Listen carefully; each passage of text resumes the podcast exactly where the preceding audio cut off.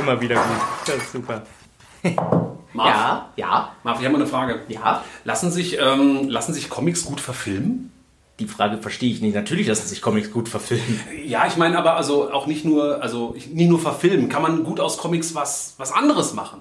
Einen Kuchen? Nee, ich sag mal so, zum Beispiel ins Fernsehen rein. Das kann man Games draus machen. Kann man es ins Theater bringen, auf die Bühne. Ja, Flix, da gibt es noch tausende von Beispielen. Das lässt sich ganz bequem bei einem Kaffee bereden. Soll ich einen machen? Oh ja. Dann mache ich einen. Los geht's.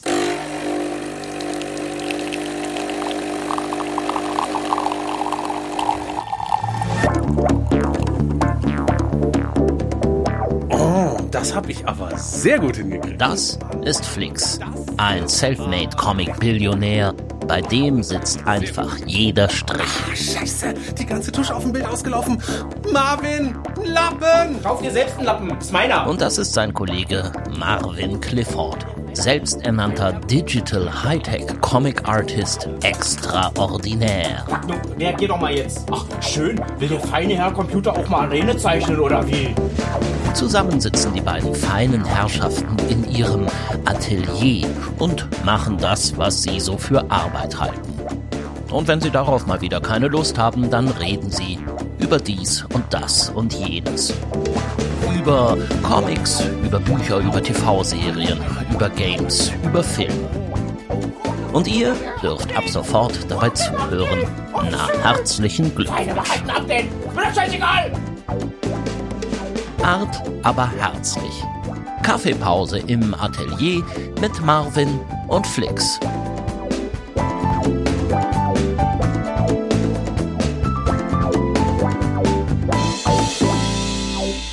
Marv, die Frage, die ich mir stelle, klar, man weiß, es gibt Comics, die werden verfilmt. Hm. Ja. Es gibt irgendwie Comics, die werden zu Theaterstücken, die werden zu Games gemacht und so weiter. Aber warum? Also wie wählt man die aus? Was ist der Grund, dass man sagt, dieser Comic ist dafür geeignet, ja, da machen wir was draus und dieser irgendwie nicht? Ich finde das immer so irritierend, weil, ich meine, wir sind Fans, wir lesen viel, wir kennen uns in der Comic-Szene aus und manchmal guckt man irgendwas, ja, und dann wissen wir, ja klar, das hat die Comic-Grundlage, das und das. Aber mit Leuten, die das nicht wissen, die sind mitunter ganz irritiert, dass ich sage, ach, du hast den Film gesehen? Ja, die Comic-Vorlage ist aber das und das. Ja, aber Comic? Ich meine, ich bin ja auch jetzt nicht so jemand, der dann sofort sagt, ja, aber das Comic war besser. Das ist so wie die Leute, die halt sagen so, ja, aber das Buch war besser oder so. Ja, also klar, ich meine, Comic hat ja sowieso ganz viel Filmisches, finde ich. Es geht gar nicht so sehr ums Besser, ja, oder dass das irgendwie besser ist, sondern, aber zu wissen, das hat diesen Ursprung. Leute denken oft, das ist ein Originalfilm, ja, oder ein Originaldrehbuch, ja, aber dabei ist es eigentlich, hier, The Boys. Hast du The Boys gesehen? The Boys auf Amazon, voll gut. Ja, es ist eine Superserie, Über diese Superhelden, die, sagen wir mal, recht menschliche Macken haben. Mm, ja, ganz gelinde gesagt, ausgedrückt. Die richtigen Kackbranzen sind. Die lohnt sich wirklich, die Serie, das stimmt, ja. Genau, und das ist eine Comic-Grundlage. Ich habe das dann irgendwie mit meinem Bruder darüber gesprochen, der das finde ich voll gut. Und dann sage ich, pass auf, das ist eine Comic-Vorlage. Und er so, hä, was, wirklich? Und ich so, ja. Und das wissen oft Leute gar nicht. Ich glaube, was so attraktiv ist bei dieser Sache, ist, dass man ja sagen könnte, das eine Medium unterstützt das andere. Also die Leute, die halt zuerst auf den Film meinetwegen oder auf die Serie stoßen und dann irgendwie gesagt bekommen, ach, da gibt es einen Comic. Ja, zum Beispiel Game of Thrones. Game of Thrones. Ja, ist zwar keine Comic-Adaption. Das ist der Mann, der am Ende der ersten Staffel den Kopf abgehackt bekommt. Hat ja jetzt nichts mit dem Comic zu tun, aber zumindest mit einem Buch. So, dass es halt Leute gibt, die sagen... Ein Buch. Es ist leider nur ein Buch, es ist kein Comic. Comics sind sehr gut. Es hat ja was mit dem Buch zu tun. Literatur. So, ich weiß nicht, das gefällt mir nicht so gut, dieses Buch. Game of Thrones ist von Günter Grass geschrieben. Ich möchte das nicht. Auf jeden Fall. So, da gibt's doch die Leute, die halt die erste Staffel sehen oder gesehen haben und dann hört das ja mit einem riesen Cliffhanger auf und dann sagen sie, jetzt fange ich an, die Bücher zu lesen. Stimmt, weil man ja bis die nächste Staffel im Screen eben kommt, ein Jahr warten muss. Wie viele Leute plötzlich angefangen haben, Herr der Ringe zu lesen, nachdem sie den Film gesehen haben. Auch da wieder mein Bruder, sonst eben nicht so der Leser vor dem Herrn, aber in dem Moment hat dann auf einmal Game of Thrones diese dicken Schwarten sich reingezogen, eine nach der anderen schön auf der Sommerliege. Und ich finde, das kann ja auch was total Cooles haben, wenn man zum Beispiel V wie Vendetta gesehen hat und man dann gesagt, ach so, das war ein Comic? Ja. Ach krass. Und dann auch kein übles Comic. Nein, also das sind ja mitunter echt spitzen Dinger, die da verarbeitet werden. Weißt du, was ich aber interessant finde? Du kennst doch natürlich, ich weiß, dass du es kennst, das Marvel Cinematic Universe. Habe ich noch nie was von gehört. Du Penner, ja. Haben wir zusammen gesehen. Das stimmt, das war super. Lustig, weil ich bin ja eher nicht so der Superhelden-Comic-Leser. Nee. Ja. Also für mich sind Superhelden-Comics oft so zack und bumm und bang. Sag bloß, die sind jetzt so platt. Die sind mir ja, so einfach. Das ist mal wieder typisch. Das sind für den, Comics für Dumme. Für den feinen Herrn Görekemann ist das zu typisch, ja, weil hier Superman ist ja nur und so und so. Das ist nicht eine Graphic Novel. Das ist so wie, kennst du dieses T-Shirt, von wo du so in Star Wars Font drauf hast? Piu, piu, piu. Das finde ich super. Das ist so, es ist Star Wars. Piu, piu, piu. Nein. Ich bin tatsächlich nicht so der riesen Superhelden-Comic-Fan, aber das heißt nicht, dass die Dinger Mist sind. Im Gegenteil, es gibt ja auch da, wie bei allem, ja, Spreu und Weizen. Mhm. Aber was ich interessant finde, die seit Jahren gibt es ja diese Filme im Kino, die umgesetzt sind, dieses Ganze, die ineinander greifen, die einzelne Geschichten erzählen, die aber aufeinander aufbauen, immer größer werden und dann eben im Endgame enden. So, haben wir zusammen angeguckt, fand ich geil, die auch chronologisch am Stück zu gucken. Ja, es ist echt wie eine riesengroße Serie gucken. Genau, also das geht weltweit ab, das gucken Millionen von Leute und was habe ich neulich gelesen? Marvel sagt, ja, aber unsere Comicproduktion hat es nicht angekurbelt.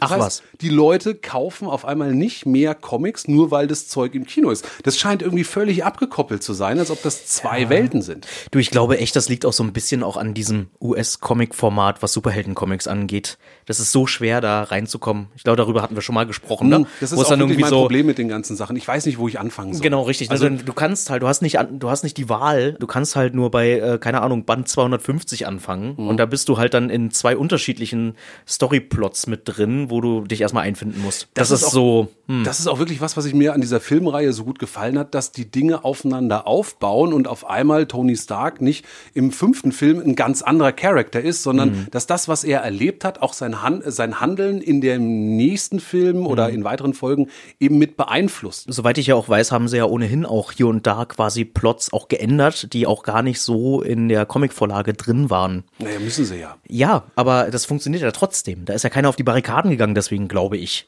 Es sind ja auch einige Sachen richtig, richtig geil geworden. Ja. Also Guardians of the Galaxy. Guardians of the Galaxy zum Beispiel war etwas, wo ich kein Bild hatte vor. Ja. Ja, also die einfach gesagt, wo ich gesagt habe, okay, ich habe gar keine Ahnung. Ich habe, glaube ich, mal die Figuren gesehen, aber wusste nicht, was die Comics sind. And she likes Pina Colada. Allein die Musik ist super. Ja. Das ist schon irre, aber ich meine, ich kann verstehen, warum man die ausgewählt hat. Also das ist ein Universum, was unfassbar reichhaltig ist. Ja, was über knapp 100 Jahre ja jetzt, naja, nicht ganz, 80 Jahre entstanden ist, ja, und wo du auf einen Hintergrund, auf eine Tiefe zurückgreifen kannst, die in diesem vielschichtigen Werk, du suchst dir einfach die Perlen aus diesen Jahrzehnten raus und machst daraus Filme. Das ist natürlich total geil. Also das funktioniert auch. Man kann sich darüber unterhalten, ob jetzt einige Verfilmungen, auch was so Serien angeht oder Videospiele oder so, ob die gut gelungen sind. Mhm. Und dann muss man sich auch die Frage stellen, aus welcher Richtung quasi diese Meinung kommt. Also kommt quasi diese Meinung von einem, der meinetwegen Superhelden-Comic XY bis zum Get-No konsumiert hat und es dann enttäuscht von dem Endprodukt, was dann kommt, weil haben sie sich mehr von erwartet? Oder kann man denn nicht auch mit diesem Endprodukt auch einfach Spaß haben und danach erst zu den Comics finden? Ich glaube, wenn du die Spezialisten zufriedenstellen willst, damit verlierst du in der Regel die breite Masse. Glaube ich auch. Und ich glaube auch, dass es gar nicht möglich ist, jeden überhaupt zufriedenzustellen. Das geht nicht. Nein, da wird es immer irgendjemanden geben. Das gefällt mir aber nicht, weil der hat in dem Comic XY, hat der 4 Haare auf dem Kopf und hier im Spiel sind es nur 3. Oh, weißt du, dass ich, das hat jetzt gar nicht so viel so mit Comic an sich zu tun, sondern vor Netflix und so.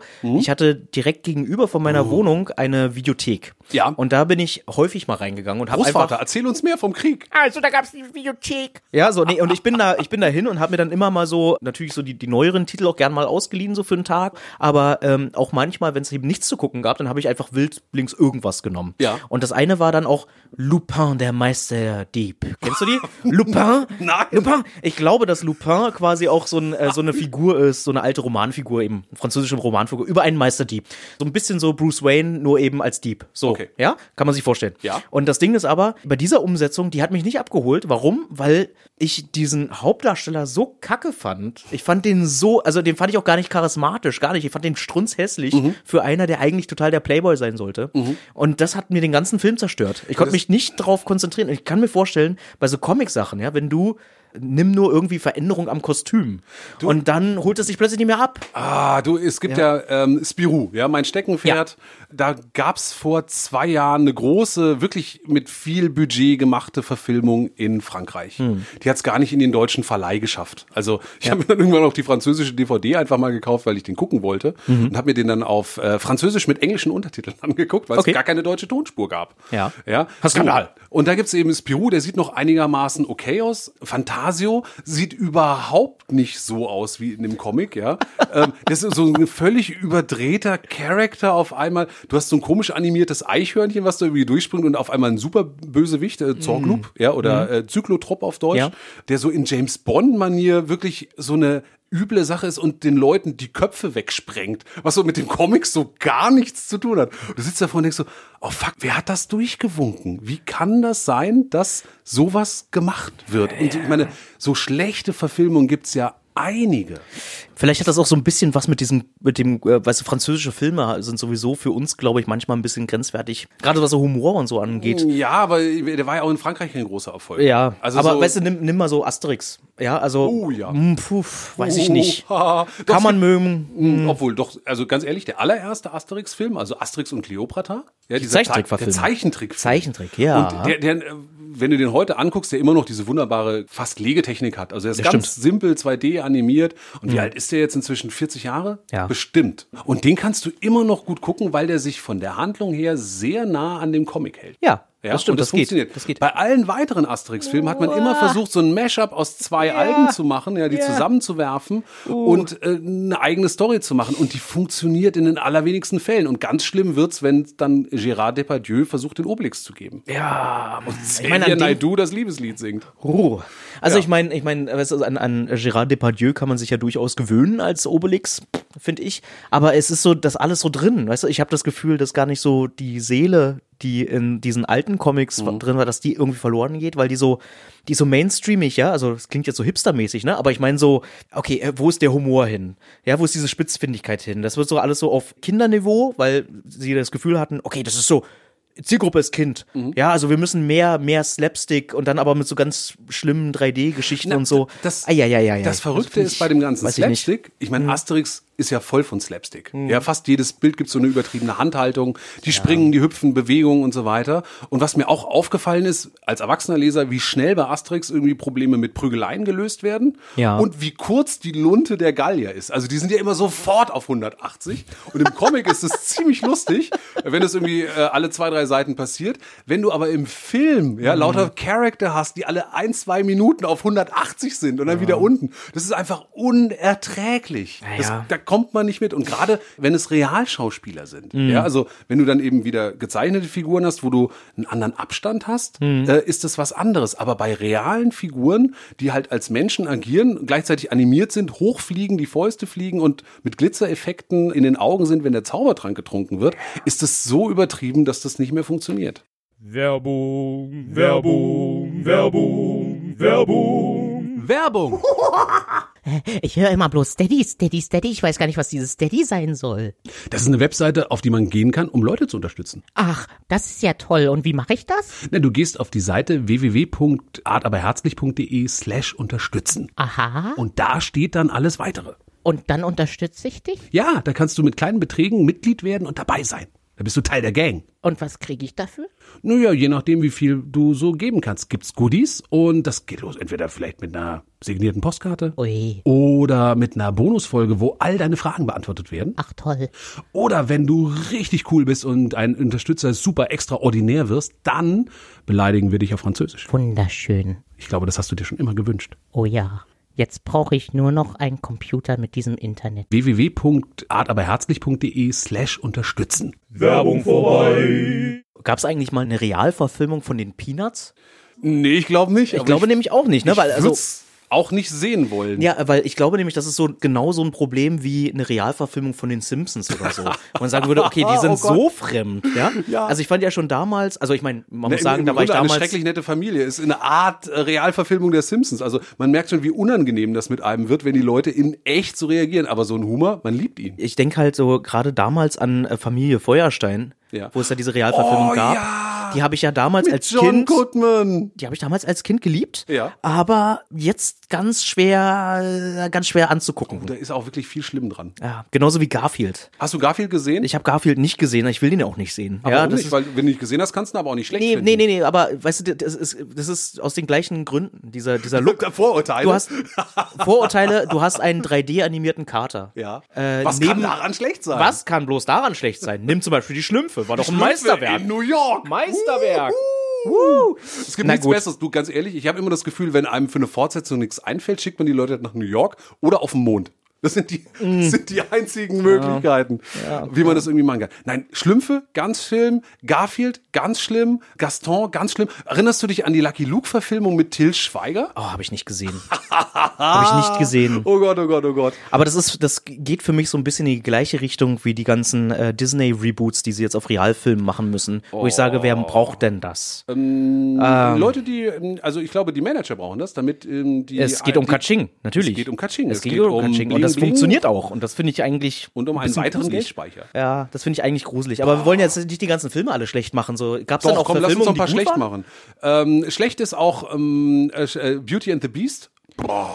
Na, Aladdin. Das war mein absoluter Lieblingsfilm damals. Der ist so großartig. Robbie Williams im animierten Aladdin, wie der da abgeht. Also jeder einzelne Zeichentrickfilm von Disney ist ein Meisterwerk in sich, finde ich. Ja, also der eine ein bisschen besser als der andere so, aber okay. Manche manche mag man, aber schlechter wie meistens nicht. Ich frage mich halt um die Relevanz. Ja, also die Relevanz, warum? Ja, und ich komme immer bloß auf das Ergebnis, naja, die brauchen halt Geld. Es gibt keinen Leute gehen da rein. Es gibt keinen künstlerischen Grund, das zu machen. Nee, überhaupt nicht. Warum muss ich das Dschungelbuch, weißt du, in 3D animiert sehen. Ich habe den gesehen und dann hast du auf einmal einen King Kong, großen King Louis da drin und man fragt sich die ganze Zeit, warum ist der da drin? Wie ist der so groß geworden? Ja, das ergibt alles überhaupt keinen Sinn mehr. König der Löwen. Ja. Der gleiche Film, nur mit weniger Mimik. Ja, also ich weiß es nicht. Also egal. Ja, also jeder kann ja mögen, was er möchte. Die Botox-Variante der Disney-Filme. Du, jeder kann ja mögen, was er möchte und einige Leute sind ja durchaus auch neugierig, wie man sowas 3D und real möglich ich habe manchmal das Gefühl, unser Gemecker ist so ein alte Männergemecker, ja. Wir haben die Sachen einfach als Kind gesehen oder als Jugendliche gesehen und geliebt und auf einmal wird es irgendwie neu gemacht.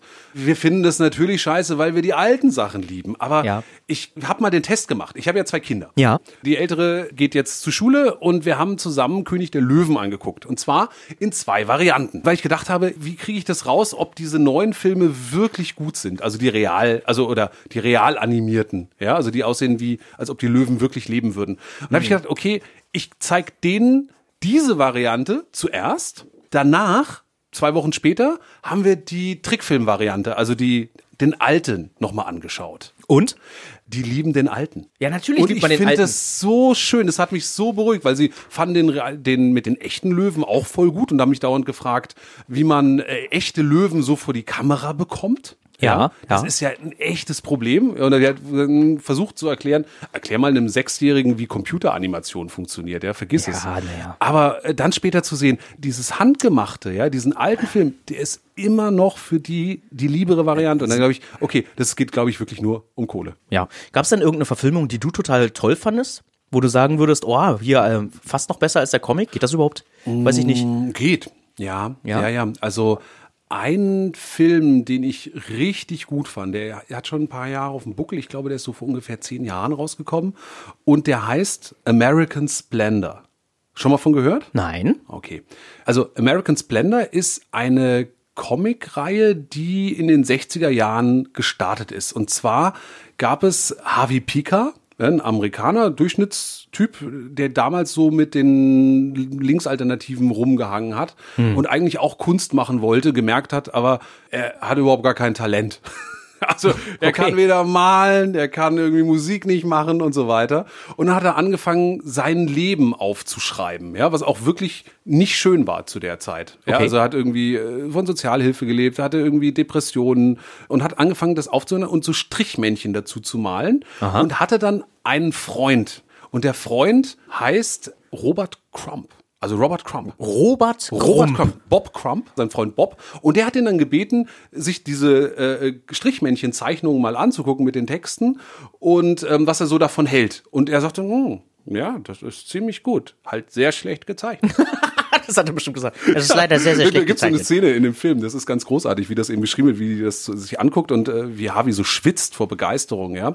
Und Robert Crumb auch so sehr eigenbrötlerisch, aber dann nickt er so und dann nimmt er die Vorlagen und fängt an zu zeichnen, ja. Mhm. Und setzt die dann als Comic um. Und so beginnt die Comic-Karriere von Harvey Pekar, der im Grunde nur als Autor seines Lebens Vorlagen schafft, die dann von über die Jahre hin von immer verschiedenen Zeichnern umgesetzt werden. Und das ganze Reihe wurde bis in die 2000er Jahre fortgesetzt. Und ich bin mir nicht sicher, ob Harvey Pekar noch lebt. Wenn er lebt, ist er jetzt mitten in den 80ern. Aha. Und vor 10 Jahren ungefähr gab es dann eine Verfilmung seiner Comics. Und das Tolle an dieser Verfilmung ist, also du hast einen tollen Schauspieler, der ihm auch wirklich ähnlich sieht, also wird von Paul Giamatti gespielt. Ah, den kennt man, ja. Den kennt, super Typ und auch so richtig grummelig, depressiv, negativ durchs Leben geht, ja. Und irgendwann bricht der Film auf und die Wände von dem Haus verschwinden und man sieht, dass es eine Kulisse ist und dann kommt der echte Harvey Pekar, also der alte Mann rein und redet mit dem Schauspieler, der ihn spielt. Ja, und erklärt ihm, dass das doch ein bisschen anders gelaufen ist. Es war doch eher so und so und so.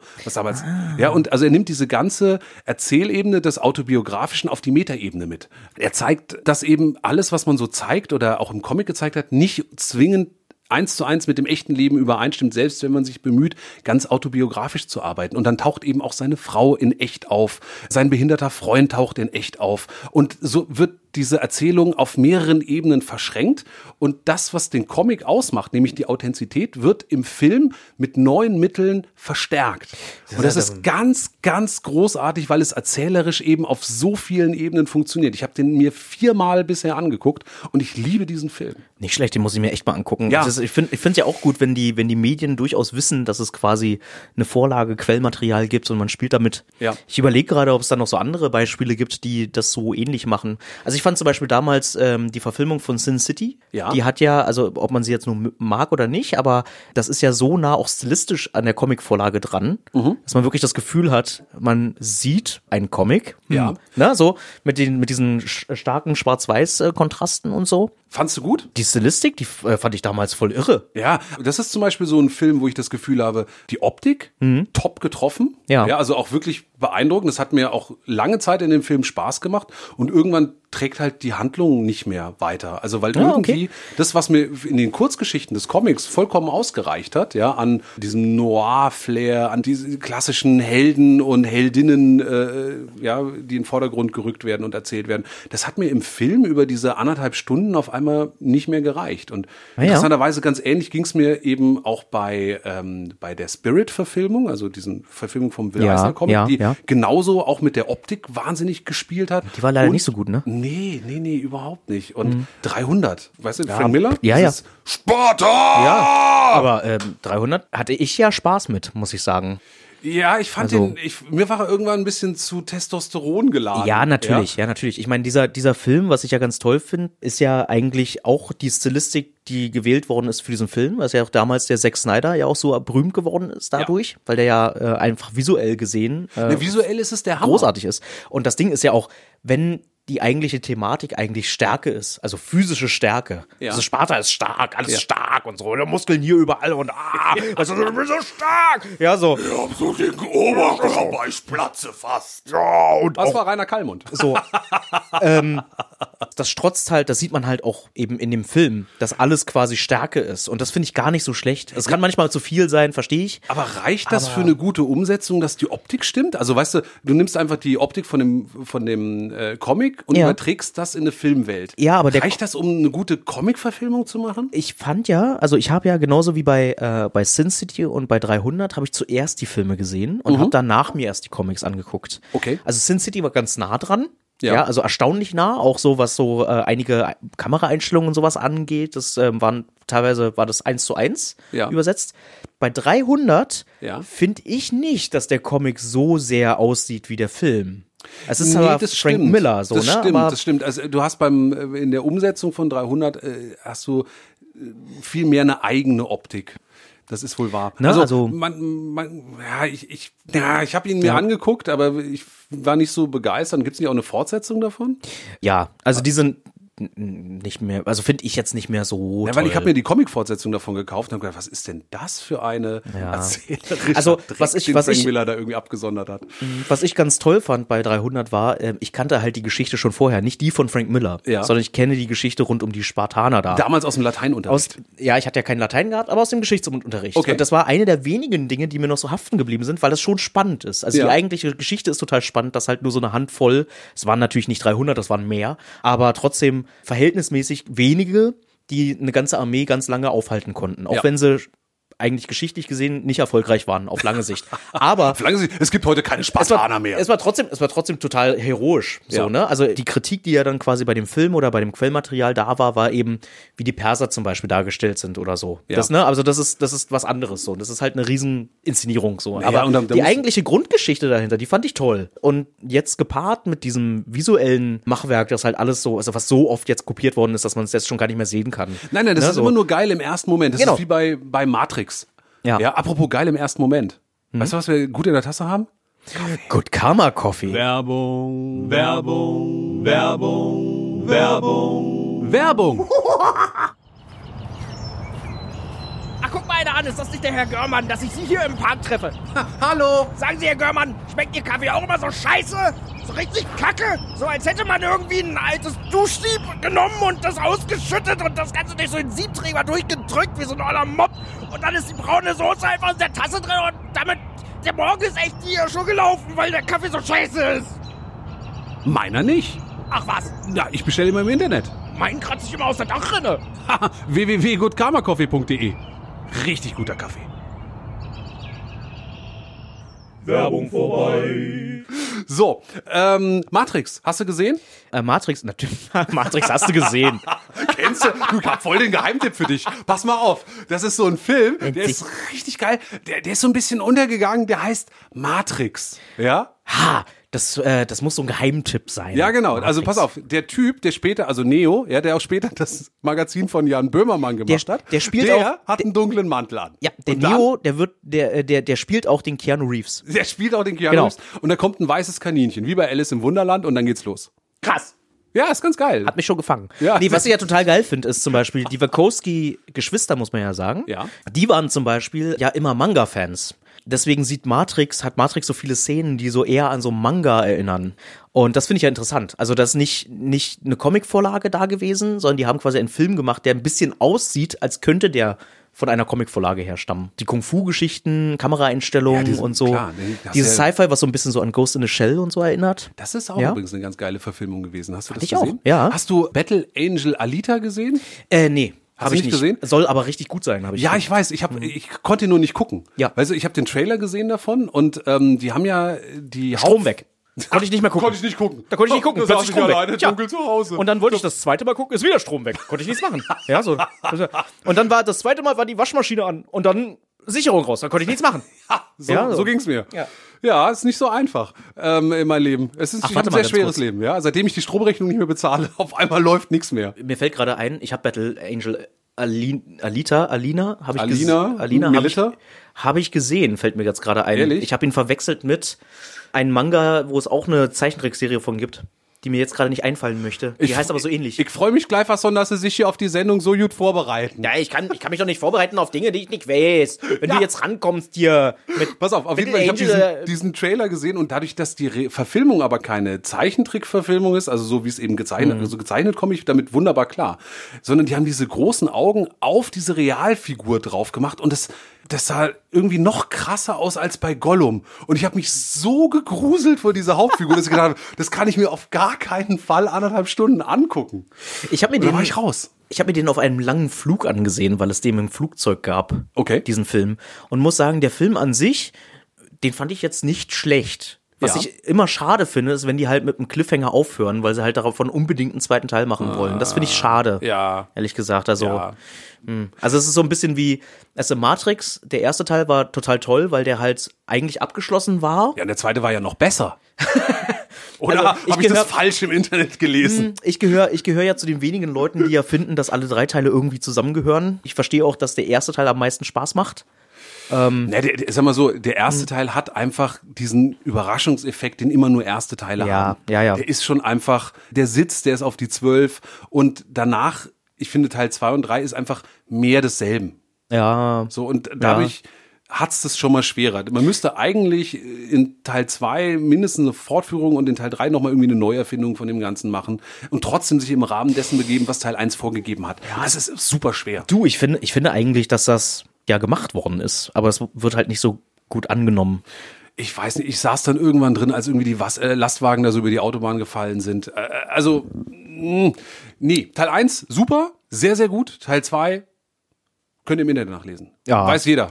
Alles gut. Ich meine, ist ja ohnehin auch immer so eine, die können ja auch, egal welche Filme, jeder kann da ja Spaß mit haben. Ja. So, ne? Also das ist ja echt so ein, wir sagen ja nicht, dass das irgendwie alles ist schlecht partout, das geht ja nicht. Ich glaube, ich glaube auch wirklich, gerade in diesem Manga-Bereich bin ich nicht ganz so fit. Ich auch nicht so sehr. Ich lese tatsächlich ab und an Manga, aber ich bin weit davon entfernt, mich irgendwie Experte zu nennen. Experte bin ich ausschließlich bei amerikanischen Superhelden-Comics, wo es zack, bumm und boing macht. Ah, da bist du richtig, da gibt's keinen, der mehr weiß als du. Ja. Wow. Nee, aber ganz ehrlich, wenn wir Hörer hätten, die mehr über andere Verfilmungen haben, Manga-Verfilmungen haben, die absolut empfehlenswert sind, ja, und die noch über das Studio Ghibli hinausgehen, bitte, die sollen sich bei uns melden und uns das sagen, oder? Aber das wäre so super, wenn die irgendwo was kommentieren könnten oder irgendwie. Das wäre schon ganz geil, wenn unser Atelier eine Kommentarfunktion hätte. Stell dir vor, ja, es gäbe irgendwie die Funktion, Briefe schreiben zu können, nur digital. Wie geil wäre das denn? Du meinst an mail@aberherzlich.de? Ja. @aberherzlich.de? Zum Beispiel. Vielleicht bei Facebook oder Twitter? Hätten wir quasi Leute, die uns zuhören. Ja. Und die würden uns dann über dem Weg einfach mal dalassen, so Meinungen wie, dieser Film XY war auch total geil oder diese Comicvorlage war total geil. Ja, die uns vielleicht eine Watchlist schicken können mit Sachen, die wir noch nicht gesehen haben. Das wäre super, aber naja, wird wahrscheinlich nie passieren, weil wir unterhalten uns ja bloß hier in unserer Kaffeeküche. Du so, sag mal, ist eigentlich jemals ein Comic von dir irgendwie in ein anderes Medium transferiert worden?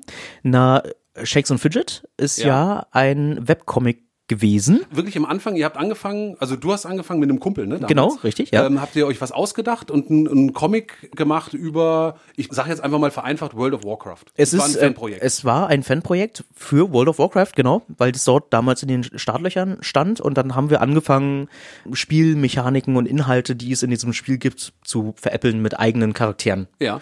Die im Grunde genommen so ein bisschen Selbstkarikaturen waren von uns selbst, so. Einfach Krieger und Zauberer, Shakes und Fidget und die gehen dann quasi da durch. Und das hat dann irgendwie die Runde gemacht und irgendwann gab es dann den Sprung von Webcomic zu Browser-Game. Ehrlich? Wie ging das? Wir sind ja dann damals bei einem Verlag untergekommen und die haben damals hier diese ganzen Computerfachzeitschriften gedruckt. Ja. PC Games und PC Action und so. Computec Media hieß dieser Verlag. Mhm. Für den haben wir ja gearbeitet und zu denen ist eine Spieleschmiede gekommen, die schon ein vorhandenes Spielprinzip hatten. Mhm. Die haben dann gesagt, können wir nicht irgendwie ein Gesicht drauf klatschen, sodass man halt auch, die wollten halt irgendeine Lizenz kaufen. Und die haben dann gesagt, was ist denn mit unseren Webcomic-Künstlern, Shakes und Fidget, die können doch quasi dieses Thema nehmen und daraus ein eigenes Spiel machen. Mhm. Und dieses Spiel, das gibt's halt immer noch seit über 10 Jahren. Seit 10 Jahren? Ja, ich glaube, die haben jetzt immer noch Leute, die Browser-Games spielen? Oh ja. Wahrscheinlich gar nicht so wenig, oder? Hast du eine Ahnung, wie oft das gespielt wird? Mein letzter Stand waren irgendwie 15 Millionen Spieler weltweit.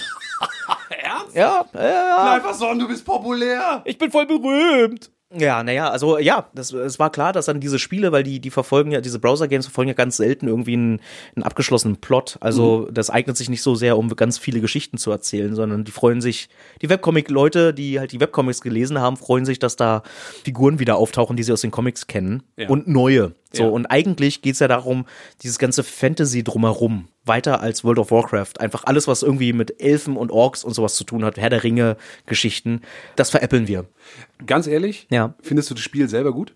Ich spiel's halt wie ganz viele Videospiele inzwischen nicht mehr. Aber du hast es mal eine Weile gespielt. Ich habe es mal eine Weile gespielt, ja. Cool. Also es hat auch Spaß gemacht. Ja, also das ist so ein bisschen so dieses, es ist eigentlich so ein Heldenmanager, ne? Also der in Echtzeit abläuft. Das heißt, du hast dann quasi deinen Held und du musst entscheiden, ob du jetzt lieber arbeiten gehst, um Geld zu bekommen, oder ob du auf Abenteuer gehst, um irgendeinen Rüstungsgegenstand oder sowas zu bekommen. Und sobald du dann sagst, ja, du gehst jetzt ein Abenteuer machen, ja, dann sagst du, okay, für dieses Abenteuer, bis dein Held wieder zurückgekehrt ist, ja, brauchst du 2 Stunden. Und das sind reale 2 Stunden. Und das sind reale 2 Stunden. Das heißt, also entweder du bleibst vor dem Rechner sitzen, ja, oder du machst halt den Rechner aus. Ich bleib natürlich sitzen. Wer weiß, wer kommt da früher? Das ärgert er sich, wenn keiner zu Hause ist. Ich warte ab. Ja, so. Ich mag es, solche Laufbalken mir anzugucken. Ja, weißt du, wo Zeit abläuft. Ich habe unendlich Lebenszeit. Ich liebe das. Ja, so. Ich fange schon im 1. Januar an, für Silvester vorzubereiten. Weißt du, so. Nee, also so läuft das dann. Du gehst dann zwischenzeitlich einkaufen oder so. Ja, ja, und guckst dann halt wieder rein. Und in der Zwischenzeit ist dein Held wieder zurückgekommen. Es endet dann immer mit einem Match zwischen einer Kreatur und du. Ja. Dann wird erstmal Kräfte gemessen. Ja. Und wenn du das halt gewinnst, dann kriegst du auch die Belohnung so. Du, aber guck mal, so. Abenteuer, Helden, Kämpfe. Ja. Wäre das nicht geeignet, dafür einen Kinofilm daraus zu machen? Hat mich bisher noch keiner gefragt, ja. Ja, aber ich meine, so die Tradition von Videospielen zu Kinofilmen ist ja... Ich weiß auch nicht. Also ich würde mir halt sofort immer so die Frage stellen, dass man Fantasy verarscht. Ja. Das gibt's doch schon so oft. Aber wahrscheinlich ist das die gleiche Denke, die ich auch damals mit Shakes and Fidget gehabt habe.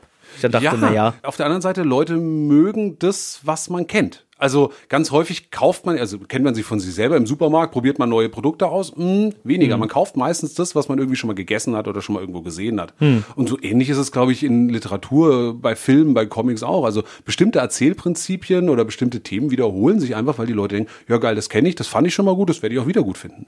Warum nicht? Ja, ich glaube schon. Ich meine, hier, nimm The Witcher. Ja, The Witcher. Du meinst, also was jetzt auf Serie beim Netflix, als Serie auf Netflix. Genau, also The Witcher von Andrzej Sapkowski oder so. Aus Polen.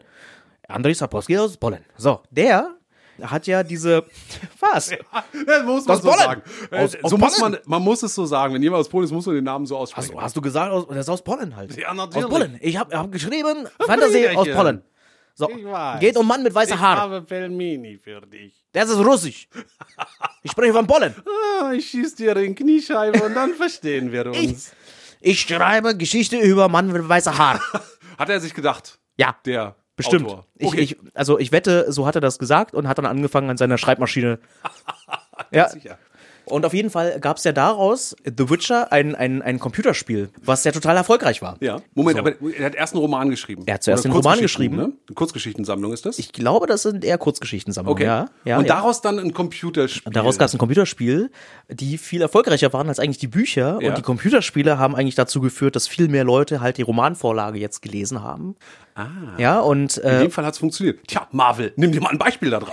Eat this, Marvel. Genau. Und dann finde ich ja auch eine ziemlich akzeptable und ich persönlich finde die ja total gut, diese Netflix-Serie auf The Witcher. Was ich ja finde, Serienformate funktionieren, finde ich, besser als Filmen. Warum? Wegen der Länge.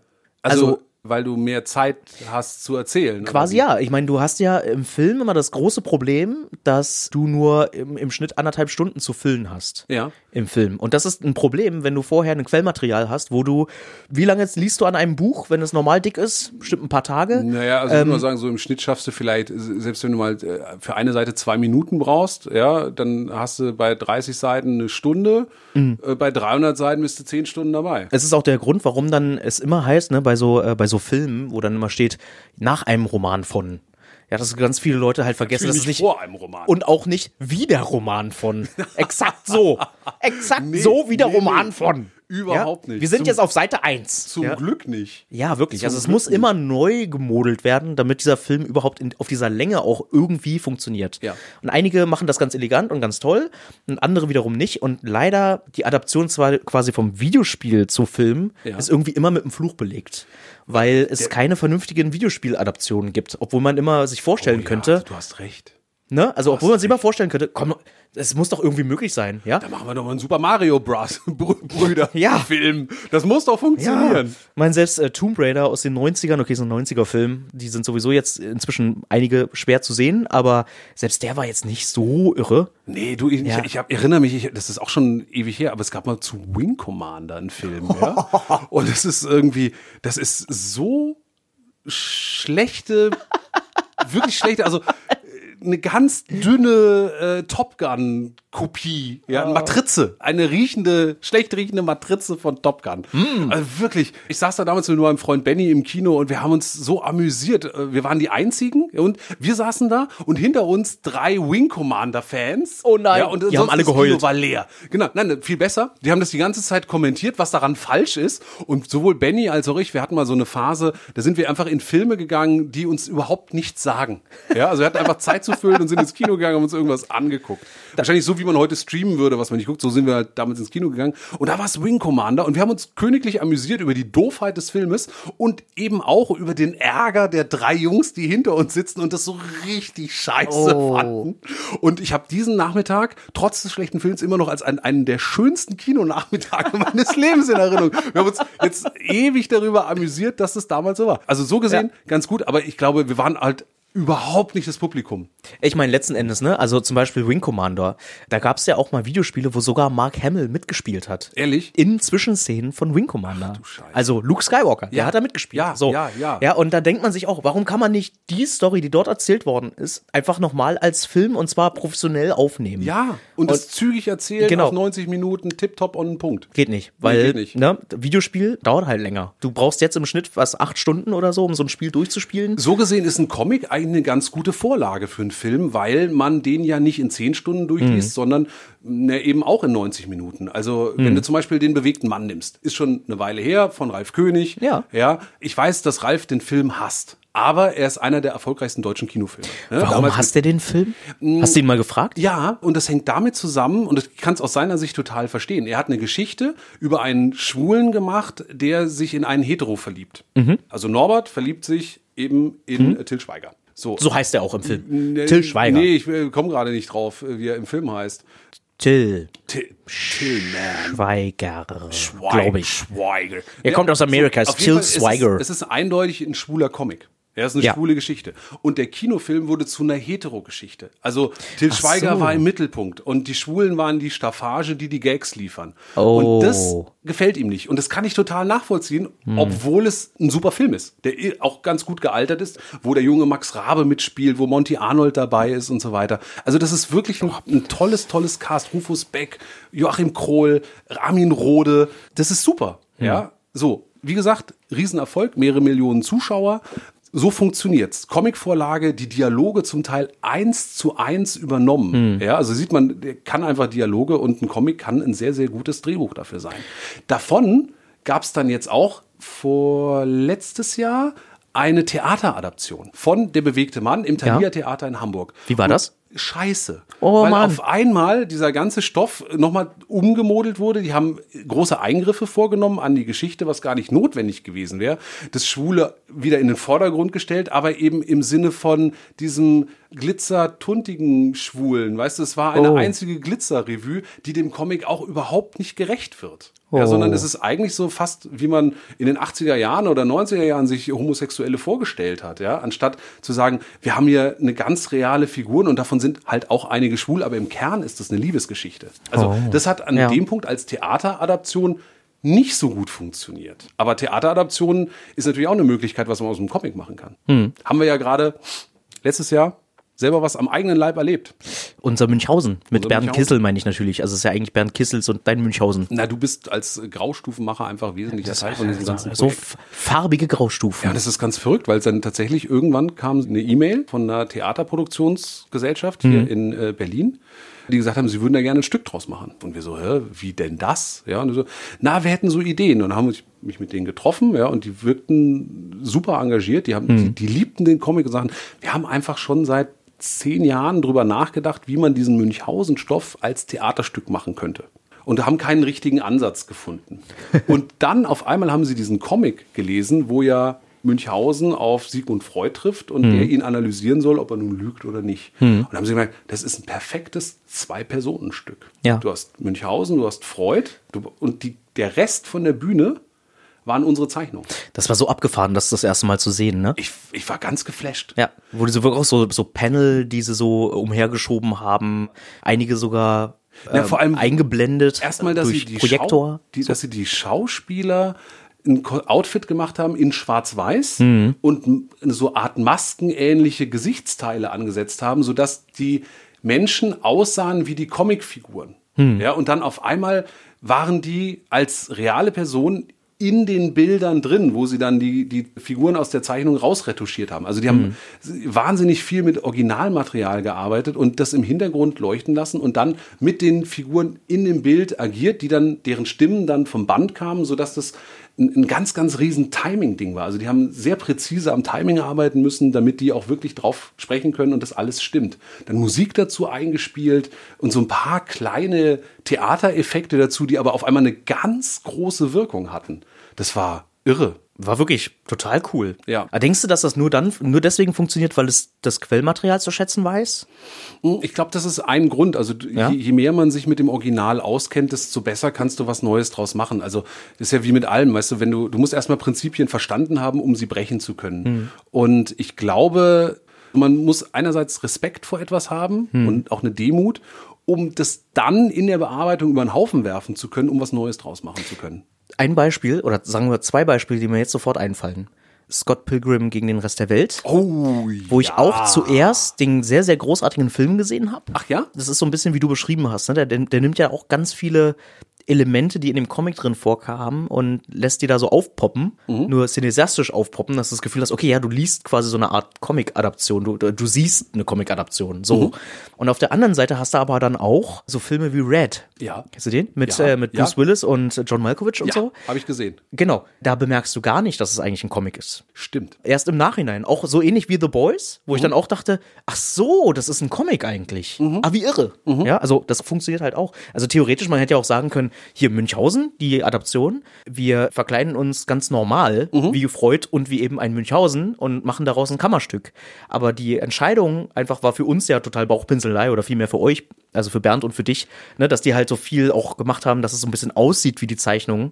Ich glaube, das Problem bei der Sache ist, gerade wenn du einen Comic hast, der ja sowieso schon sich mit einem literarischen Stoff beschäftigt. Ja, also wir haben ja schon eine Coverversion von Münchhausen gemacht. Ja, und dann die Entscheidung, dass sie den Comic auf die Bühne bringen, dann muss das, was den Comic ausmacht, sprich die Bilder und die Erzählweise auch rübergebracht werden. Weil ansonsten könntest du auch einfach sagen, du, wir nehmen das Original und schneiden dann unsere eigene Version raus. Ja, mal, wie würdest du dich jetzt fühlen, ja? Mal angenommen, dieses Theaterstück würde jetzt durch die Decke gehen und das würde noch erfolgreicher sein als eigentlich das Quellenmaterial. Wie würdest du dich dabei fühlen? Ah, interessant. Also ich glaube, ich wäre ein bisschen angepisst. Ja. Weil ich irgendwie denke, Moment mal, meins ist doch eigentlich das Geilste. Ja. Aber schlussendlich ist es ja immer die Frage, in welcher Form man ein Publikum erreicht. Und wenn auf einmal in dem Stück was drin ist, durch das Gesprochene und das Charisma der Schauspieler, ja, auch deren Timing oder auch vielleicht die Verbesserung des Timings, also dass sie zwar meinen Comic als Grundlage nehmen, aber an den Stellen, wo er noch nicht funktioniert, eben so ummodeln, dass er auf einmal live noch geiler wird, ja, dann ist es doch super. Ja, aber also ich kann mir das auch so gut vorstellen. Hier zum Beispiel Andrzej Sapkowski aus Polen, ja zum Beispiel, das um nochmal zu ihm, zu ihm zu kommen, die Videospiele waren viel erfolgreicher, als er eigentlich seine Bücher. Ja. Soweit ich weiß, gab es da auch ganz viel Streit dann, weil Andrzej Sapkowski genauso auch war, der dann gesagt hat, okay, findet er gar nicht cool, dass es so aufregend wird. Also die Macher hier, die zwei, die ich jetzt bloß vergessen habe, die Turtles gemacht haben. Ja, also die Zeichentrickserie, die da rauskam. Mutant Ninja Teenage Turtles. Teenage Mutant. So rum. Hero Turtles hier in Deutschland. Oh Gott. Und nicht etwa die Ninja Turtles, ja? Was man so kennt, ne, mit Donatello hat natürlich das lila Bandana. Ich esse gerne Pizza. So, das ist Michelangelo. Ja, ich meine, alle essen gerne Pizza, aber Michelangelo hat das orangene Bandana, Raphael das rote und so.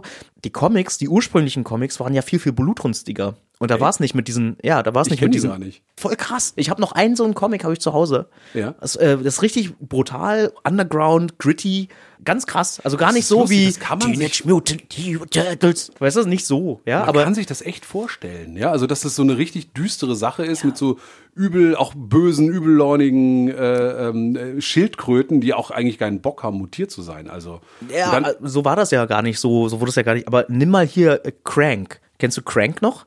Das ist dieses Alien-Vieh, der hat so einen großen Roboterkörper und ist eigentlich so ein sprechendes Gehirn. Ja, der da im Bauch drin sitzt. Genau. Ja, sicher. Eigentlich voll das hässliche Vieh. Total. Ja, den gab's auch in der Ursprungsversion, da war der echt irgendwie voll widerlich, ne? Der ist auch widerlich. Also, wenn man sich das einmal vorstellt, ist es super widerlich.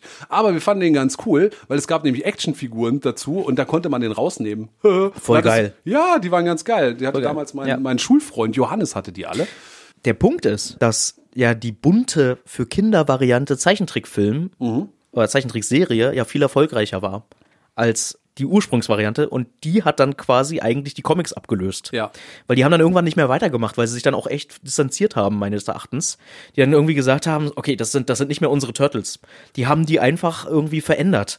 Ja, und jetzt sind die auch noch erfolgreicher als eigentlich unsere Erfindung. Das ist nicht mehr unsere Erfindung. Das ist doppelt ärgerlich. Das muss so fies sein. Meistens geht's dann auch um Geld. Also dann, natürlich, wenn Sachen so erfolgreich sind, dann geht's um viel Geld. Dann hast du beschissene Verträge gemacht, weil du damals sagtest, naja, das wird irgendwas Kleines werden und dann, ach, wenn sie mir 2,50 geben, ist okay.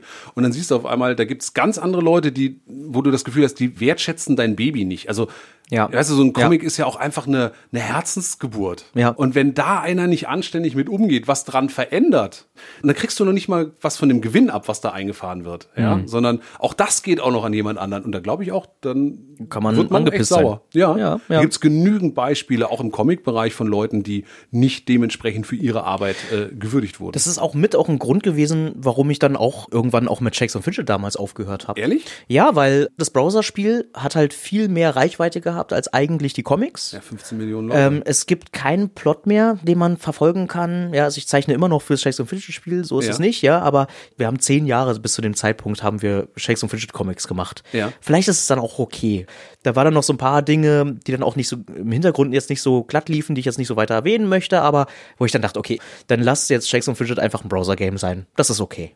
Ja, also sozusagen, du hast es freigegeben, die Comics sind quasi, die verschwinden.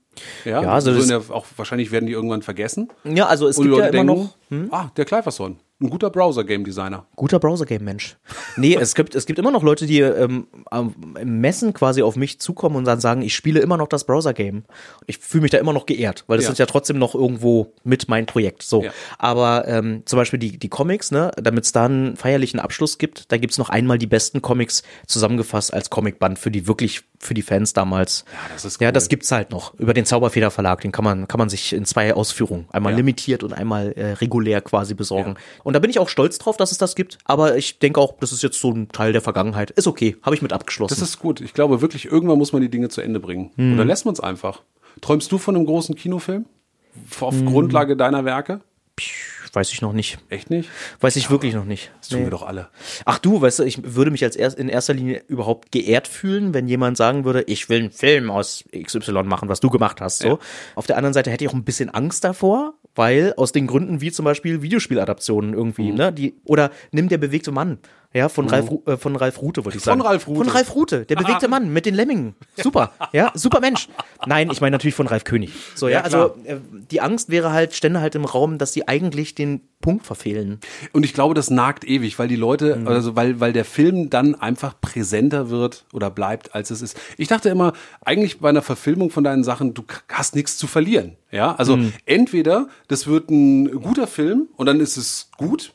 Ja, oder es wird ein beschissener Film und dann ist dein Comic ja immer noch gut. Ja. Also das Wichtige ist ja eigentlich, dass man selber als Autor was Gutes geschaffen hat. Also und das ist der Teil wieder, den wir selber in der Hand haben. Was andere draus machen, können wir nur ganz bedingt kontrollieren. Das stimmt allerdings. Und man kann eigentlich mit jedem Medium seinen Spaß haben. Das stimmt. Ich finde es auch geil, wenn Dinge sich verändern. Also wenn Dinge in dem einen Medium das sind und im anderen Medium das. Ich finde das gut, so wie es gerade passt. Finde ich auch. Ach Clive, ich mach mal weiter, ne? Mach das. Gut, war schön. Abspann. Ne? Ende. Tschüssikowski. Credits. Mach's gut.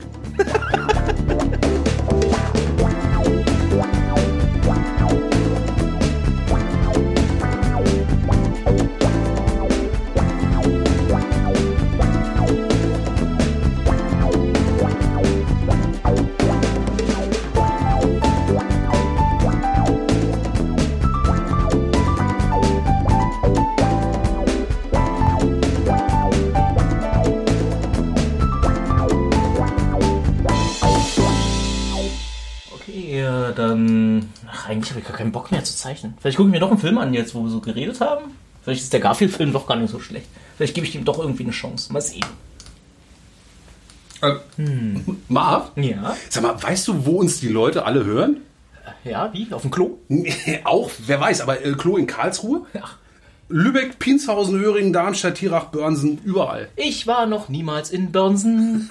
Ja, total geil. Das ist echt geil. Ja, ich finde es großartig. Weißt du, warum ich das weiß? Warum? Weil wir Unterstützer haben. Voll weißt du, wer da alles dabei ist? Komm. Jan. Ich wette, die Anja ist auch mit dabei. Patrick. Und Monja. Und Torben. Und Kaspar. Und Reika. Und Philipp. Und Beat. Und Sarah. Und Sven. Und der Thomas. Und die Anne. Heiko. Arne. Jan. Volker. Sebastian. Susanne. Ingo. Nara. Anton. Steffen. Richard. Marian. Erik. Fiona. Stefan. Christoph. Holger. Dagmar. Markus. Und Vivian. Danke. Und wenn ihr euch jetzt fragt, wer diese Leute sind, das sind unsere Unterstützer bei Steady. Und wenn ihr euch jetzt fragt, was Steady ist so eine Internetseite, wo ihr uns, wie gesagt, unterstützen könnt. Genau, da könnt ihr Pakete buchen, da könnt ihr irgendwie kleine Beträge überweisen, damit wir hier diese Arbeit machen können, die wir machen. Damit wir einen Podcast machen können, unseren Produzenten bezahlen, den Gästen ein Taxi spendieren und so weiter und so fort. Genau, es gibt noch so Sonderbonbons, die wir uns noch so ausgedacht haben und ausdenken. Goodies, und so. Es gibt ganz coole Goodies. Einfach mal gucken unter www.artaberherzlich.de/unterstützen. Und da steht alles drauf, was ihr wissen müsst. Ja. Wir fänden cool, wenn ihr unsere Unterstützer werdet und sagen, auch für euch jetzt schon, danke. So, jetzt hau mal ab, weil ich muss jetzt Garfield gucken. Oh, Garfield ist ganz geil, glaube ich. Na gut, dann setz dich hin. Oh. Soll ich Popcorn machen?